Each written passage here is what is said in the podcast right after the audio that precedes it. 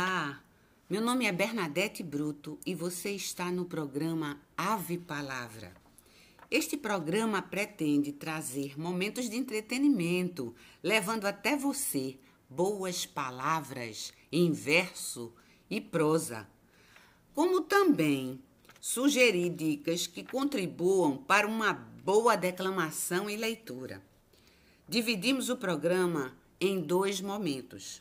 O primeiro momento é reservado para uma declamação e, em seguida, alguma sugestão para contribuir na melhoria da declamação ou leitura. Já o segundo momento está reservado para dedicarmos a um escritor ou escritora, é, proceder à indicação de um livro de sua autoria, finalizando com leitura de um trecho do livro escolhido. O programa foi feito com muito carinho.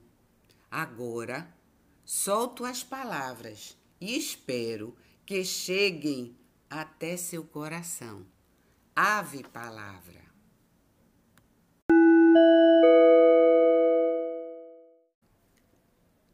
Bom dia, poetas velhos.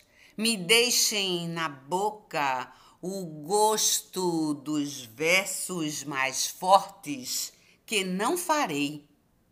Dia vai vir que os saiba tão bem que vos cite como quem tê-los um tanto feito também. Acredite!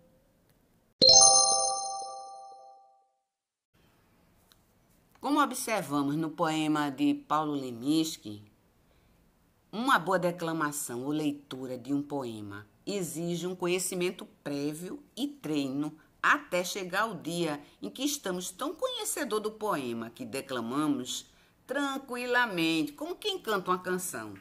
Então, primeiramente, devemos proceder à leitura do poema para conhecer as palavras e não tropeçarmos nas letras, nem nos atrapalharmos. Depois, devemos entender o conteúdo do poema, o que o poeta queria expressar. Assim, podemos construir a voz do poema.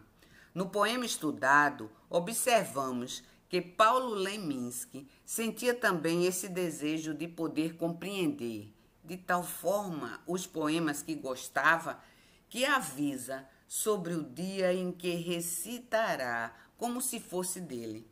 Pois é. Depois que você captar a essência do poema, dê seu tom, a declamação ficará muito agradável. Lembre-se que quando eu recitei o poema de Paulo Leminski, eu dei meu tom. Eu fiz com um certo entusiasmo na voz. Por quê? Porque esse foi a forma que eu entendi. Mas não existe receita pronta. Você mesmo pode fazer uma releitura deste poema eh, que esteja mais de acordo com sua personalidade, tá certo? Portanto, hoje deixamos para vocês duas dicas. Dicas simples que qualquer pessoa pode executar. Então, elas são: fazer uma leitura do poema para familiarizar com a linguagem. E o segundo, conhecer o significado do poema. Essas são as dicas do mês. Sugiro praticar repetindo este poema gravado enquanto escuta. Inclusive, pode até gravar a sua versão do poema, que não precisa nem ser profissional, basta gravar no próprio celular. Também não precisa ser esse poema, pode ser outro de sua escolha. Se você que me ouve já declama, receba o poema recitado apenas para sua apreciação dessas boas palavras. Se você ainda não declama, mas tem interesse em fazer esta tentativa, deixo esta faísca em forma de poema para você tomar gosto. E não esqueça o recado do poeta. Acredite!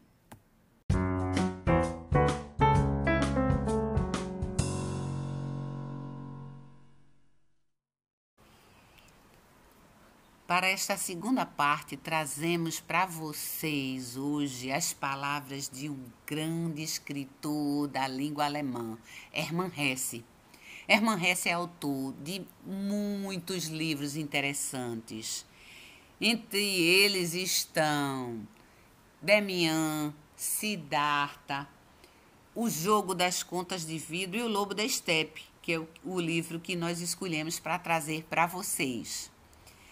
E Hermann Hesse, além de romancista, ele também foi pintor e poeta. E Hermann Hesse também recebeu o Prêmio Nobel de Literatura em mil novecentos e quarenta e seis. Para falar um pouco mais de Hermann Hesse, eu acho que somente em suas próprias palavras. E eu trago para vocês um trecho da carta que ele fez para o Prêmio Nobel, uma vez que ele não pôde ir, que se encontrava doente. E a carta diz assim: eu me sinto um parente de vocês, e da ideia que inspirou a Fundação Nobel, a ideia de que a mente é internacional e supranacional, que ela tem que servir não à guerra e à aniquilação, mas à paz e à reconciliação. Meu ideal, contudo, não é anular as características nacionais na busca de uma humanidade uniforme. Ao contrário, que a diversidade, as formas e cores tenham longa vida nesta nossa amada terra. Que coisa maravilhosa é a existência de tantas raças, tantos povos, tantas línguas e tantas variedades de atitude e visão. Assim a gente já conhece um pouco do Hermann Hesse. E O Lobo da Estepe você também vai encontrar muita coisa de cunho autobiográfico.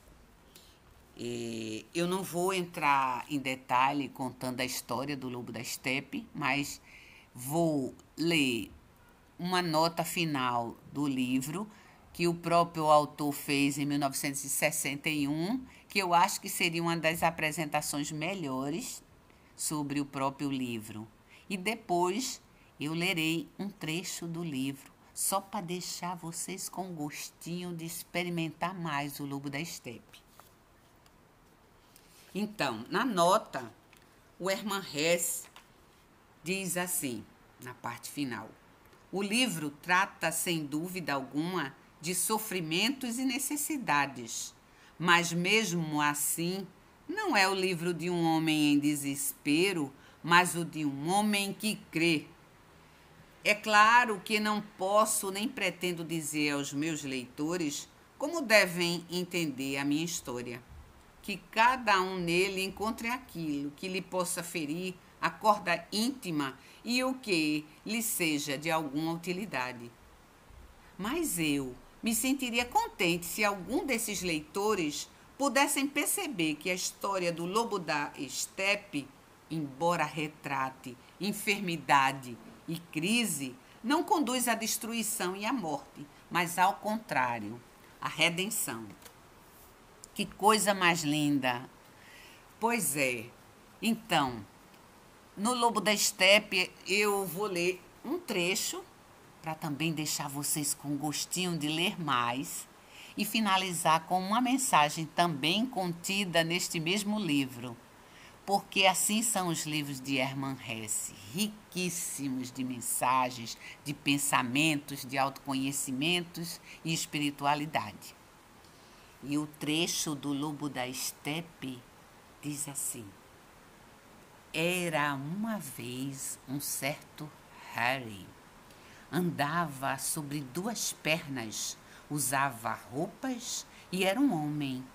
Mas, não obstante, era também um lobo da estepe. Havia aprendido uma boa parte de tudo quanto as pessoas de bom entendimento podem aprender, e era bastante ponderado. O que não havia aprendido, entretanto, era o seguinte: estar contente consigo e com sua própria vida. Nele, o homem e o lobo não caminhavam juntos, nem sequer se ajudavam mutuamente, mas permaneciam em contínua e mortal inimizade e vivia apenas para causar dano ao outro.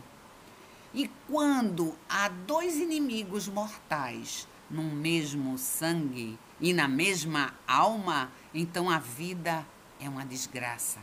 Bem, cada qual tem seu fardo. Este é um trecho do Lobo da Estepe.